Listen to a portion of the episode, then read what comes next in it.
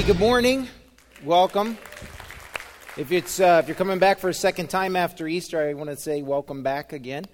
Um, I'm Pastor John. Pastor Bob is our normal teacher, but uh, today I'm on. So, hey, do you guys ever notice that sometimes our dreams um, kind of we sometimes have a difficult time telling where our dreams end and reality begins? You guys ever been there? You know, it can be kind of a confusing thing where your dream merges with real life.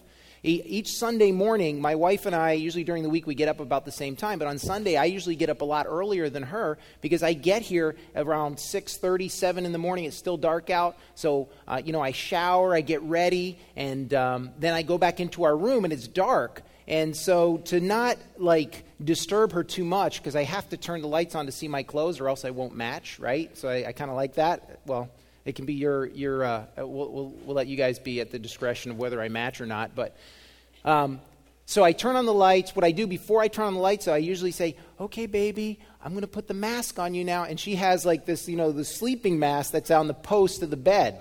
So I usually say that to her. She's like, okay. And I, and I slide it over her head, and I turn the lights, do my stuff, you know, and then we pray and I leave.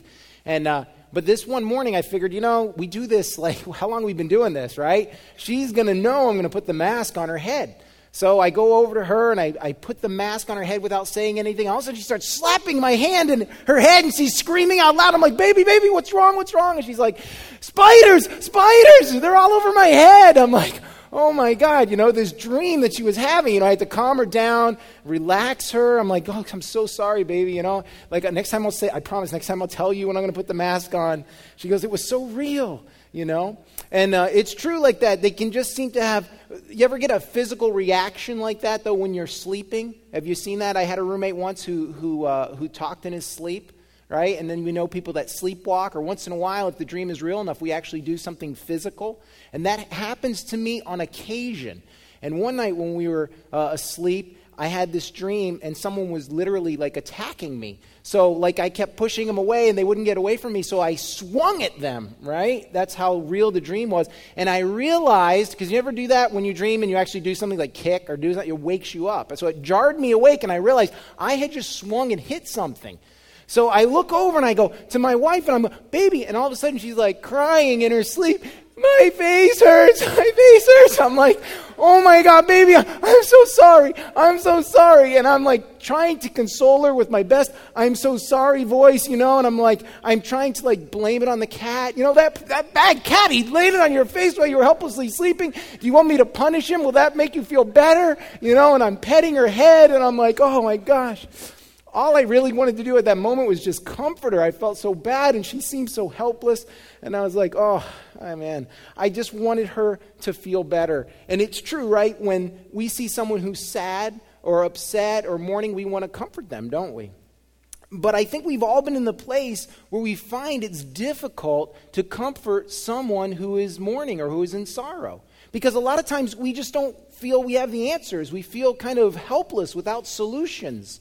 Uh, I was over at my mother in law's house a while back, and somehow I found myself in the middle of a Twilight marathon. You know the movie Twilight, right? Some of you are familiar with Twilight. So we didn't just watch Twilight, though. We watched Twilight, then New Moon, and then Eclipse, one right after the other. So I got my fill of this whole thing. You guys know Breaking Dawn Part 2 comes out in November. It's a little ways away. Some of you are excited about that, and others could care less.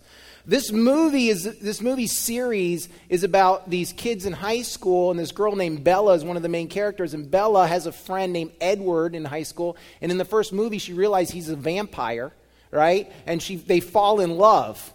So she's in this romantic thing, but then Edward wants to protect her, so he leaves. And he leaves town and just disappears. And now Bella sinks into a depression and there's nothing that her father can do, there's nothing that her friends can do that are going to bring her back. Of course, enter Team Jacob, right? Right? The werewolf guy comes, but even he's not quite enough. The only thing that's going to take it away is this guy, Edward, coming back into her life. And you see, um, listen, guys, I, I don't write it. I just, I just watched it. I was forced to watch it. That's it. But, you know, like Bella, sometimes there are things in life that seem that we're never going to quite get over the sorrow, right? There, like maybe it's a relationship that was broken, or maybe a loved one that was lost. And sometimes in life, it seems that comfort to our mourning is not always guaranteed. And that's why when Jesus told his disciples this, it's in your outline Blessed are those who mourn, for they shall be comforted. It probably just blew them away. Like, really? Are you sure about that? Because we all know that over time, maybe feelings go away, but after all, are we really comforted? And Jesus always had a way of saying things that challenged the norm, that made us question. And here he is standing on top of this mountainside, and he's preaching this sermon. This strange rabbi, he was like un- unlike the other ones. This strange teacher starts telling us about the keys to a successful life. And he goes on for three chapters talking about how to have a successful life. And the first words out of his mouth seem so contrary to what we really know about life, don't they? Last week, Pastor Bob did an excellent job on the first uh, beatitude because we're in the series called The Contrarian's Guide to Happiness. And he covered how happy are the poor in spirit, for theirs is the kingdom of heaven. But then, right after that, the very next line, Jesus says this Happy are those who mourn, for they shall be comforted. I mean, don't you wonder how is the mourner happy? It's like, happy are you if you mourn. Like, that doesn't seem quite to make sense to me. In, in the New Testament, there are nine words for the word mourn. You see, the Greek has 70, 70 million words, while the English language has only 490 thousand words. That's a big difference. So they use a ton of words, and we have to use a bunch of our own little words to make up for theirs. But the word that they use, that Jesus employed there, is the worst type of mourning possible, the most severe type. So here he is saying, Happy are those who have the deepest mourning. I mean, that just doesn't seem to make sense. I mean, it's a paradox. The way to happiness is mourning. I mean, that's what I'm thinking. But God says here there is a comfort that always comes from a certain type of mourning what Jesus is referring to, just drop that, is our sins. That's right, I said sin. Here's the thing I don't think we like that word sin. It's not a very popular word, it's not very socially acceptable. And so we're going to talk a little about that today. And to make maybe help you feel a little bit more comfortable talking about that, let's just say the word sin out loud, okay? I'm going to say on one, two, three, say sin. One, two, three. All right, let's do it again. One, two, three. One more time. You guys sound like a cult out there. I don't know what's going on here. Listen, that word makes us feel uncomfortable, doesn't it, at times? And the truth is, it should. It should make us feel uncomfortable because it's a representation of our faults. It's a representation of our failures, our darker side. And it's the side that we try to hide, right? We don't want others to know about our sin. It's the thing that we like to only whisper about. And I think this very human response to sin is the very thing that hinders us many times from forgiveness. You may have heard the story of King David. King David saw this woman bathing, and his name was Bathsheba, and he liked her, but she had a husband. But still, he got, brought her over into his house, and they had an affair. And then the husband comes home, and he ends up murdering the husband, or he arranges it so that he would die. And now David keeps this secret hidden for a year. For a whole year, he's hiding it. He hasn't confessed it. He won't give it up. And he writes words in the Psalms that say, like, his bones grew old and that the vitality was drained from his life this whole year. Even though he kind of got what he wanted, he was not comforted. He was restless. He was struggling with life because sin that is not dealt with has a way of robbing us from peace, doesn't it? Right? Those things that we do and we just haven't really confessed them or issues that we have with other people we won't find forgiveness with them, they just bother us deep down. Until sin is brought forth, then, only then can it be dealt with. In fact, when David actually confesses, listen what he says, it's in your outline. Oh, what joy for those whose disobedience is forgiven, whose sin is put out of sight. Oh, what joy! Just like blessed is the man that was what he was saying. What joy for those whose disobedience is forgiven. When we confess and mourn our sins, we experience the comfort that Jesus is talking about. Listen, today we're going to explore that idea. You're like, hey, didn't we explore it already? We're going to go a little deeper. And we're going to look at it through a life of a man named Lot. And Lot was this guy, he's in the Old Testament. If you go to Genesis chapter 19, we're going to read there a little bit in a few minutes. And this guy Lot, well, he's He's a nephew of a guy named Abraham. Abraham is the father of Israel. He was called out of his own country by God to go into the land that would become Israel. At that time, it was Canaan. And God had called him out, and then he says, I'm going to make you a great nation. And from Abraham comes all the tribes of Israel. That's where we, they come from. So he's the father of Israel. Well, when he came out of his country, he came with some extra baggage. His cousin, his, I'm sorry, his nephew Lot comes with him. He takes him with him. And they're doing great. God's prospering them, and Lot has lots of uh, servants and, and sheep and herds and all stuff, and Abraham's a lot of them, and they're all sharing a similar area, and so they start to get in disputes over wells and all this other stuff. So Abraham gets to the point, he says, Listen, we kind of have to part ways here, Lot. So what I'm going to do is I'm going to let you pick whatever area you want. You look around, and whichever side you think you want to go, you go. And then if you go east, I'll go west. If you go north, I'll go south. That kind of thing. So Sodom, uh, Lot looks out, and he looks at all the land and he sees this area called the Jordan uh, Valley, this area, and he looks there and he sees that it's fertile and it's green, and he's like, wow, that, that's, that's a good deal over there. It also has all the cities, and he liked the cities. Sodom and Gomorrah, we're going to talk about that. They, they were there, and he's like, I want to go there. That's where I want to be. Now, this area of Sodom, even at this time, it's known as the place uh, uh, that it's a wicked place. In uh, I think I asked Pedro to put it up. It says the men of Sodom were exceedingly wicked and sinful against the Lord. Lot already knew this, but Lot decides to what he says in the Bible pitch his tent towards Sodom. So he goes and he lives right near Sodom. He goes, "This is the place I want to be." He takes the worst place that it could possibly be, be for a spiritual standpoint, and he goes, "I'm going to hang out right there." Now, fast forward a bunch of years.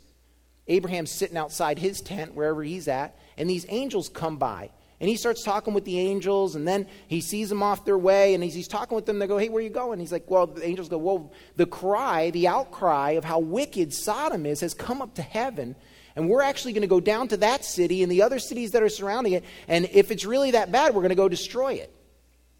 So Abraham does this kind of wheel and deal thing. Will you destroy it if it's 50 people? No. Will you 10, 20? You know, it gets all the way down to 10, and then they say, no, we won't destroy it if there's 10 good people in that city. And then they take off and they get to Sodom. And that's where we're going to pick it up in Genesis 19, verse 1.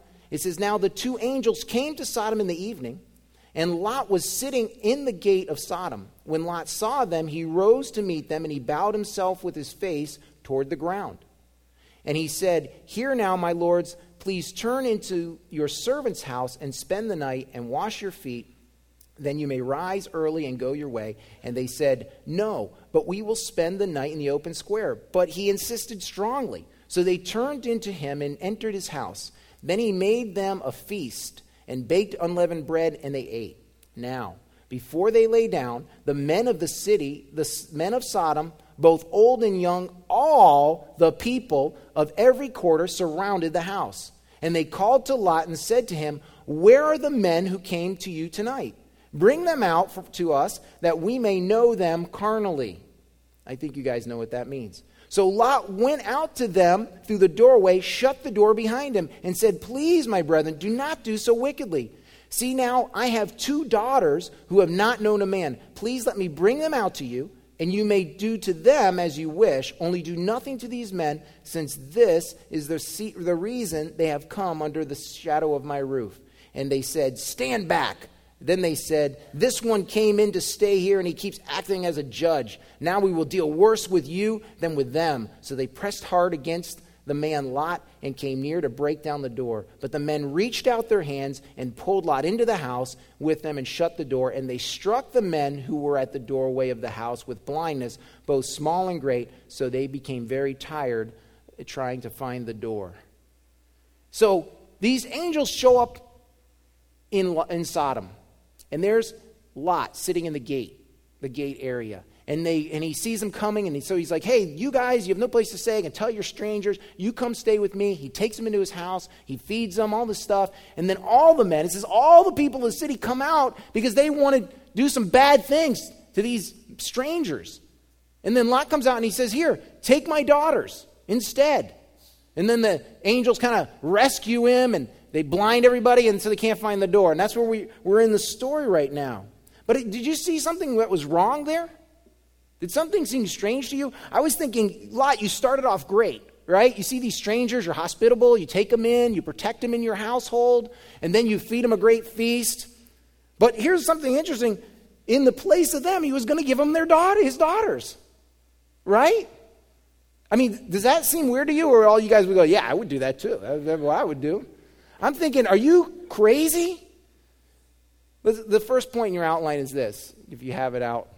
Those who mourn recognize their sins. Those who mourn recognize their sins.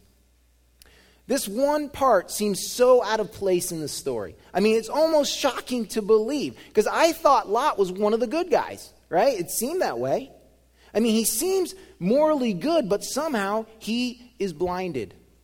I went a number of years back, I went to visit Seattle, beautiful city, and they're just there for vacation, checking it out. And so we were doing, seeing all these sites. And at that time, I had lived in Boston. That's where I was living. So when I went to Seattle, I'm checking stuff out. We're going to see sites. And one particular site that was on our list, it says it's one of the oldest buildings in Seattle, built in like the 1800s.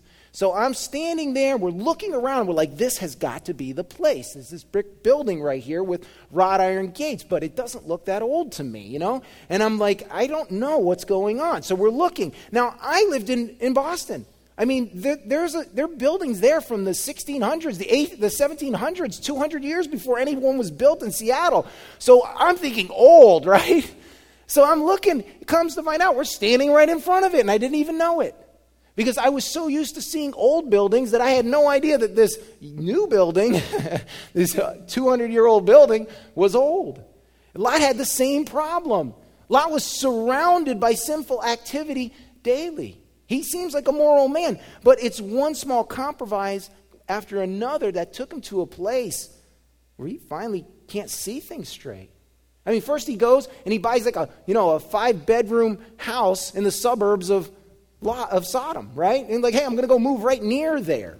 And the next thing you know, he's sitting in the gate, it says. You see, in the custom of that day, if you were sitting in the gate of the city, it meant that you were a judge or a ruler of that city.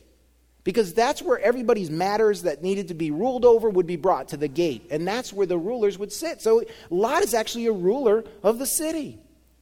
Something I didn't mention between when Lot moved towards Sodom and this point right here was that there were five, four kings that came and attacked Sodom at one point.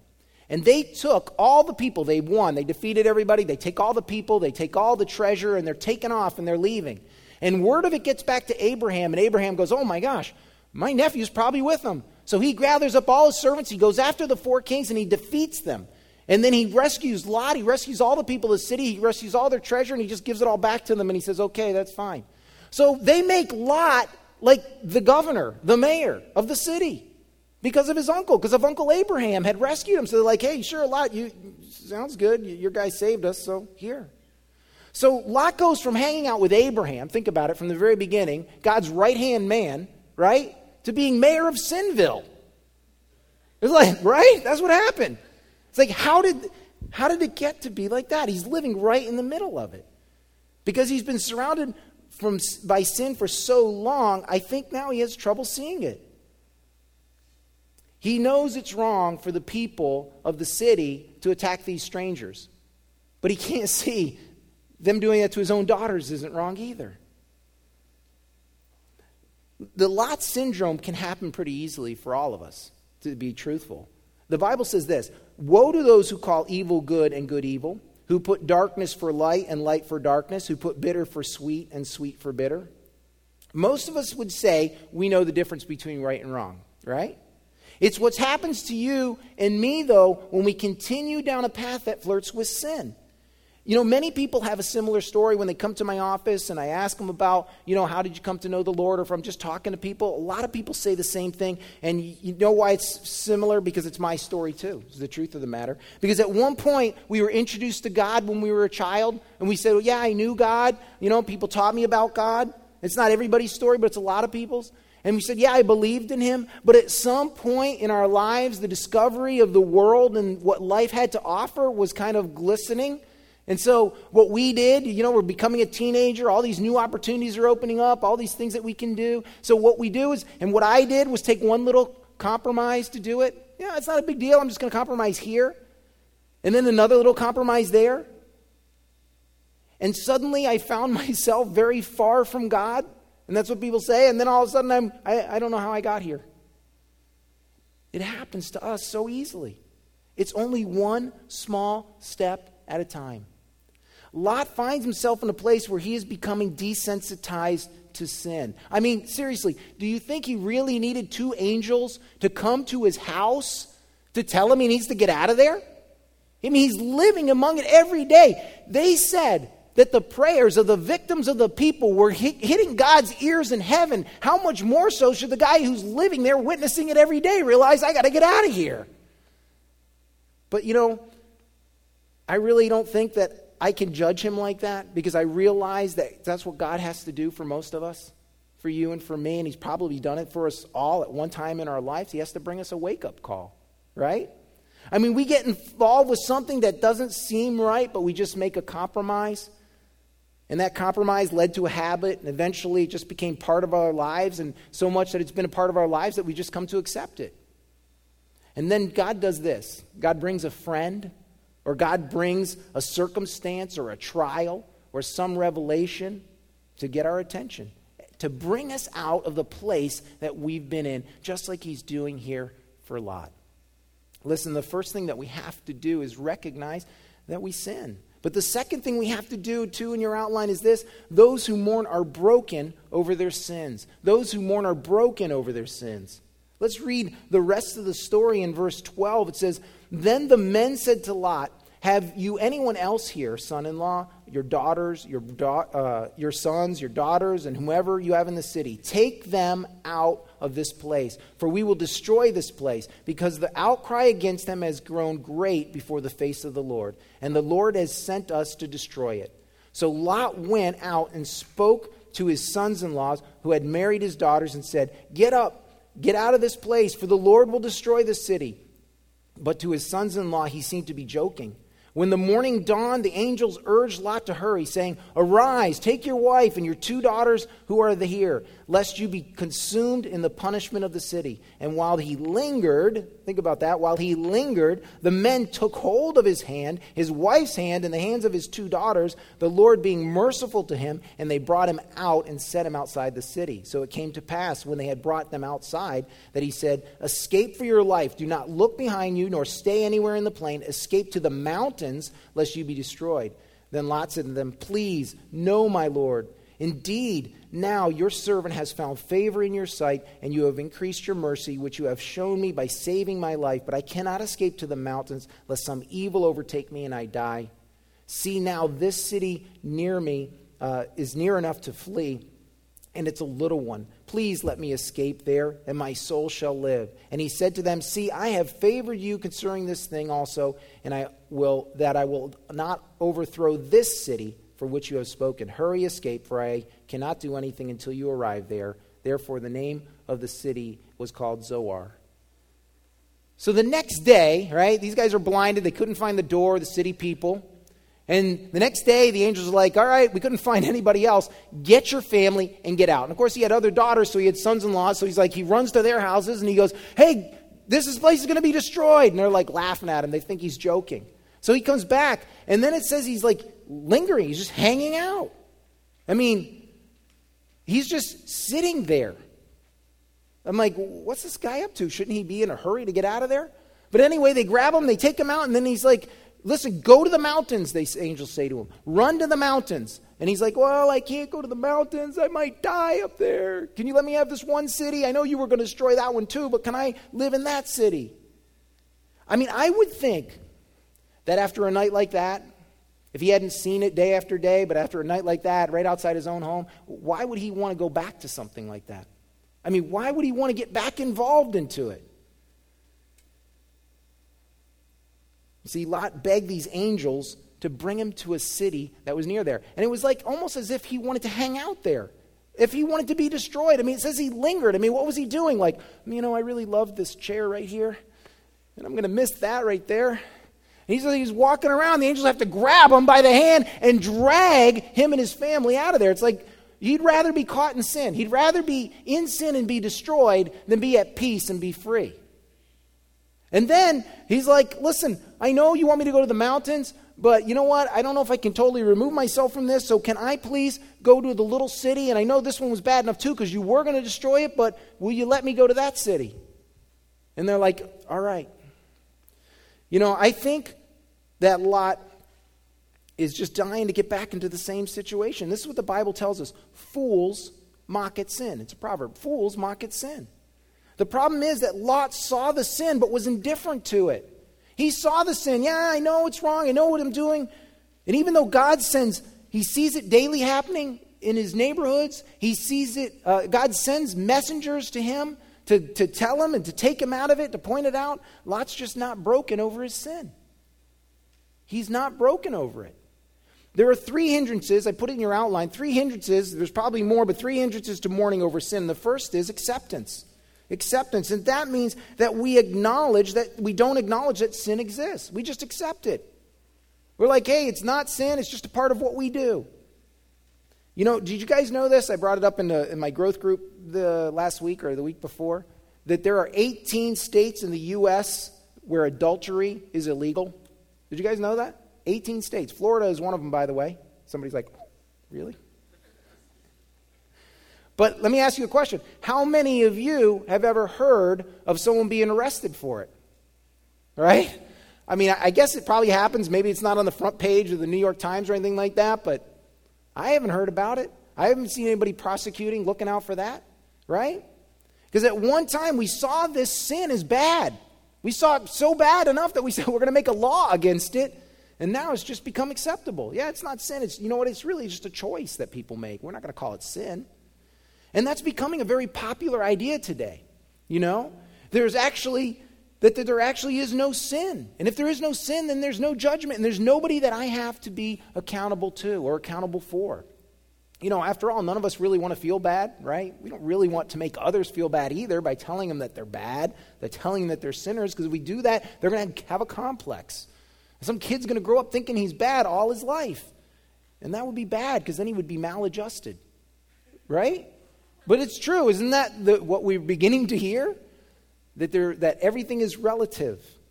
And so we eliminate, we just completely eliminate the idea that there is even sin. The, the second thing that's a hindrance is denial. A denial. We don't think that we sin. I speak to a, a lot of people about coming to the Lord, just as I know many of you do.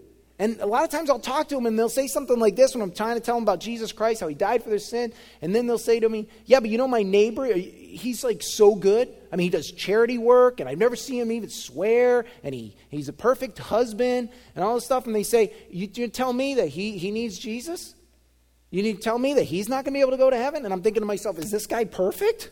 Do you have a perfect guy? You just don't see that he has sin. But that's kind of what we do. We make an excuse for it. We just kind of we, we say, "Hey, this guy doesn't have sin. You know what? I you know, I'm not really that bad. I'm not. I'm a pretty good person. I'm probably more good than bad." And so what we do is we're in denial. We're like, "Well, I'm not that bad." The truth is, when we all yelled sin, you know, I don't know if you, you knew that, but we're all sinners here. I, I am one among you. Paul the apostle who wrote the New Testament says, "I'm the chief of sinners." So we're all in good company. We're all in the same company. I'm not like pointing fingers anywhere. But I find it interesting that sometimes we say, no, there is no sin. The second thing is, or we deny it, but the next thing is justification. Here in this section, we recognize sin, but we don't take responsibility for it. Right? We kind of get defensive all the time when someone tries to point it out. And we have a ton of excuses why we are the exception to the rule, right? I know what it says, everybody else, but I it's not for me. In some way, our sin is justified by the circumstances that are around us, right? The truth is, most of us have been in one of these three places at one point in our lives. And if not the first two, at least the last one. You know, we compromise in some area of a relationship, is usually what happens, right? Maybe in a relationship, maybe in our financial area, maybe it's a bad habit or a character flaw, right? And it was, well, it was only just a little bit. And then what happens is we justify it. And we say things like, yeah, but is that in the Bible? Right? Have you ever heard that? I get it. I'm a pastor, so they ask me that a lot. You know? And some of us say it like this, maybe. You might hear this phrase like, I know it's not quite what God wants me to do, but I have to do this because, you know, fill in the blank, right? We hear that. I know, I know it's not quite what God wants, but because of this. You know, could you be in that situation today, right now, today, in some area of your life? We kind of say that. I know you're going to feel a little uncomfortable at this time because sin makes us feel uncomfortable. But listen, the way that you're going to find the inner peace that you want and not feel uncomfortable is by recognizing it and mourning over it. Here, let me read this verse to you. It says, If we say that we have no sin, we are deceiving ourselves, and the truth is not in us. If we confess our sins, he is faithful and just to forgive us of our sins and to cleanse us from all unrighteousness. You know, any of the three things above, those hindrances, will, will keep us from truly mourning over our sin. That's what will happen. You know, we will be just, just like Lot we won't really seek true repentance. Yeah, I recognize that these things are wrong, but I just want to keep doing them. And he doesn't seek repentance. Repentance simply means this. This is what repentance means to turn in the other direction. That means if I'm chasing after this sin here, it means I'm going to do this now and go the opposite direction. And it's exactly what Lot didn't do. You see, we're going to long for comfort, but not find it until we're broken over that thing in our lives, instead of trying to constantly hide it and try to keep it even from God. But here's the great thing about this verse it also tells us that if we confess it, that God is faithful and just to forgive us. That leads me to the last point, and that's this those who mourn find peace with God. Those who mourn find peace with God. Forgiveness is found only in our brokenness over sin because it's only then that we actually see and find forgiveness. There's, Jesus tells this parable of these two guys that he sees in the synagogue. It's in your outline. Let's read it together.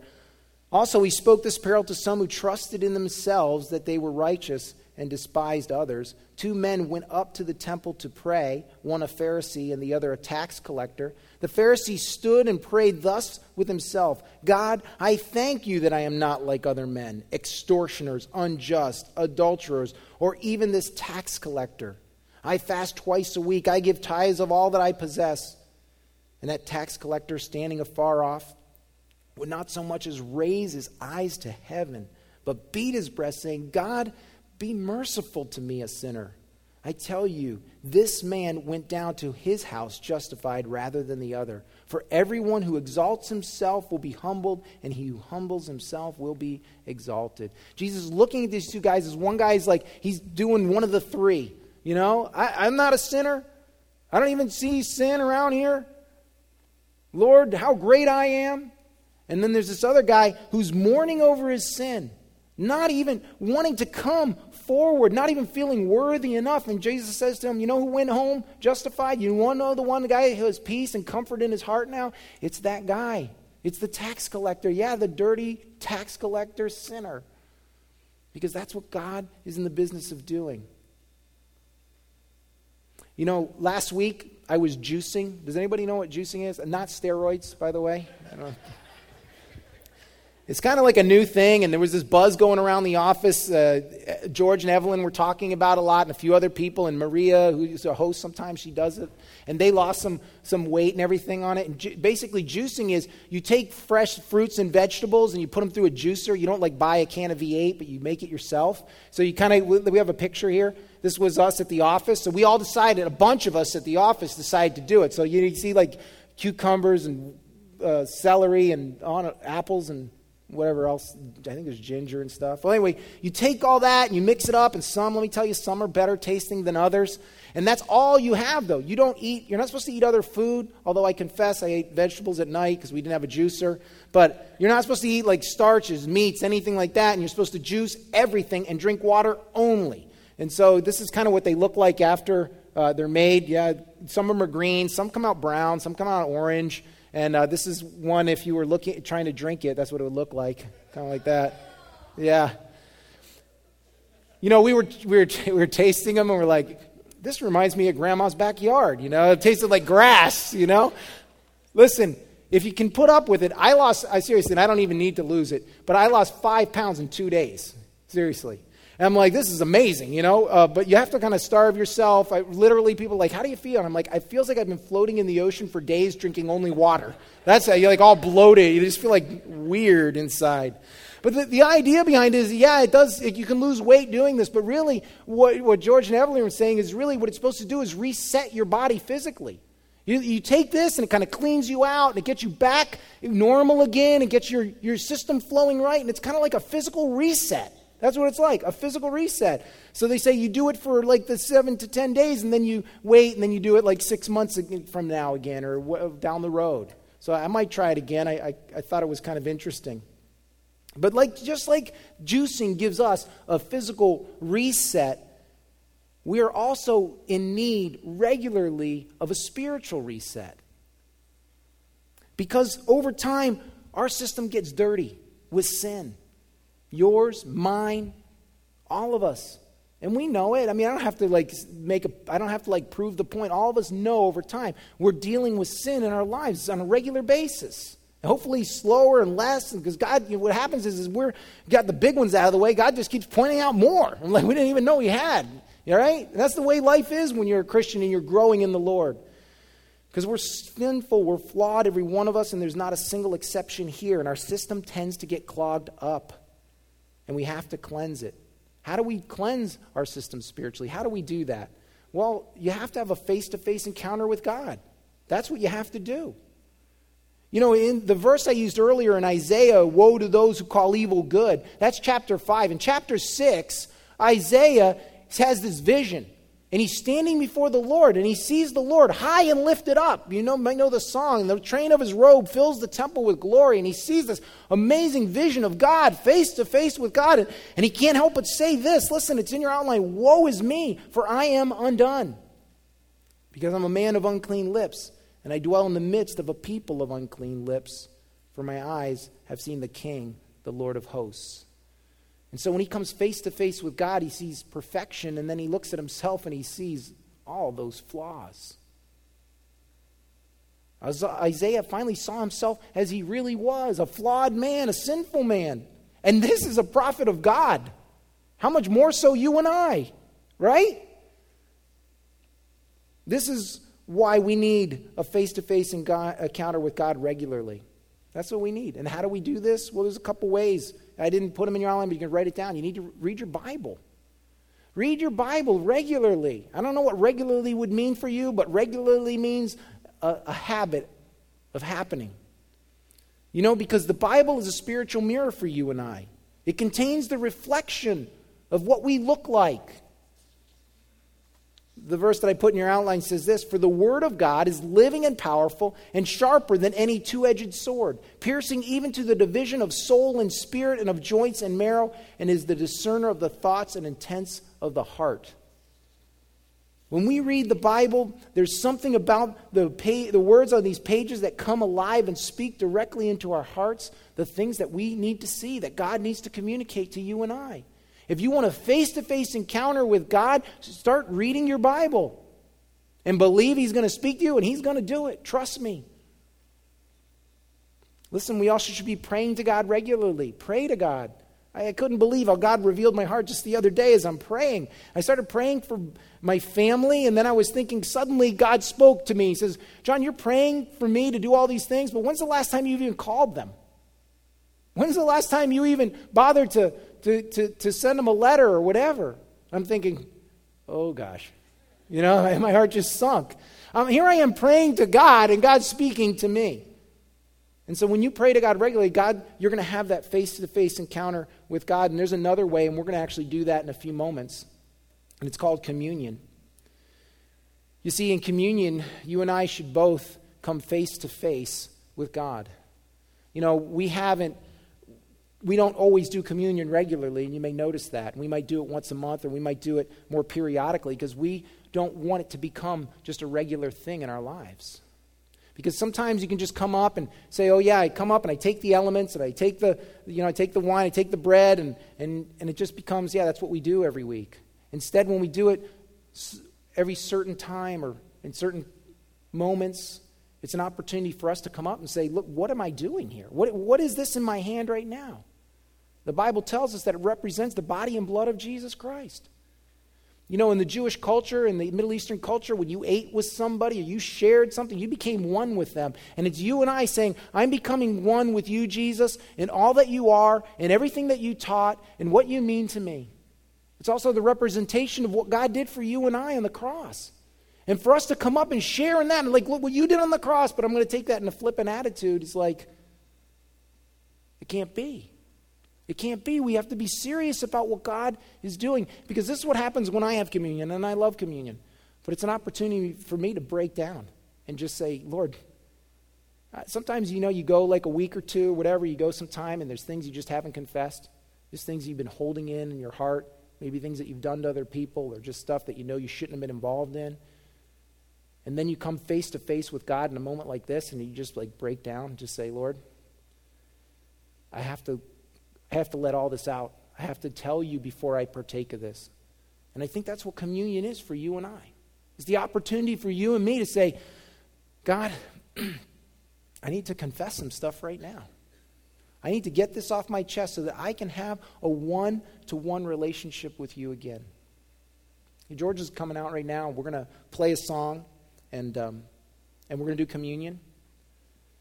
And so, maybe this for you right now. I don't know where you've been because I'm willing to bet there are a few of you in here because I know it's, I've been there. That there's some of you that need this right now. You need right now to pray to God for forgiveness. You've been a Christian for a while. Maybe you've never been a Christian. But you need to open your heart and just say, Lord, forgive me. Thank you for what this represents that you died on a cross for me to pay for my sin. We're going to pray, and then I'm going to ask uh, George's going to sing a song, then just come forward, and then grab the elements, but take them back to your seat and hold them, and we'll take it together. Lord, I want to thank you for the opportunity to come face to face with you because you instituted this. You instituted this and asked us to do it regularly, God, because you know it's what we need to clean out the junk from time to time in our lives. Lord, right now I know there are people in their hearts here that need to just get the things off their chest. Lord, to mourn over their sin, Lord, because it's then that you can come in and comfort. Lord, I pray as everyone comes forward, we take this with an attitude of just that. Lord, thank you for this opportunity. In Jesus' name, amen. You guys can come up, come forward now. Bring hope to the hopeless and light to those in the darkness and death to light. Now I'm alive. Oh, now you give peace to the restless and joy that are broken, I see you now. In you I'm found, and you open the door for me, and you lay down your life to set me free. All that I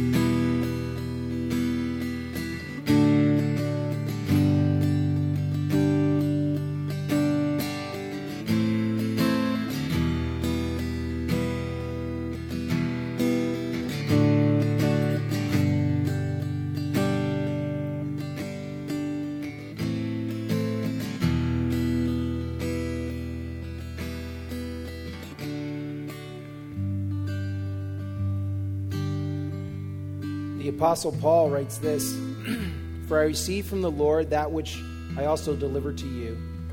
That the Lord Jesus, on the same night in which he was betrayed, took bread, and then he gave thanks, and he broke it. He said, Take this, it is my body, which is broken for you. Do this in remembrance of me. This bread, Jesus' body, was broken and took on our pain and our sorrows so that we could be comforted. Let's take and eat.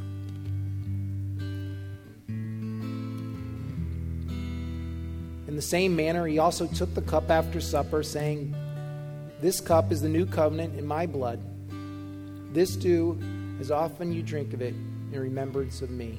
For as often as you eat this bread and drink this cup, you proclaim the Lord's death until he comes. Jesus spilt his blood, and it says that we were forgiven because of it, because in the Old Testament it says this without the shedding of blood, there's no remission for sin. Jesus spilt his blood so he could take away all of our sins, all of our shame, all the things that we try to hide, all the things that we whisper, so that we wouldn't have to bear the guilt any longer. Thank you, Jesus. Let's drink.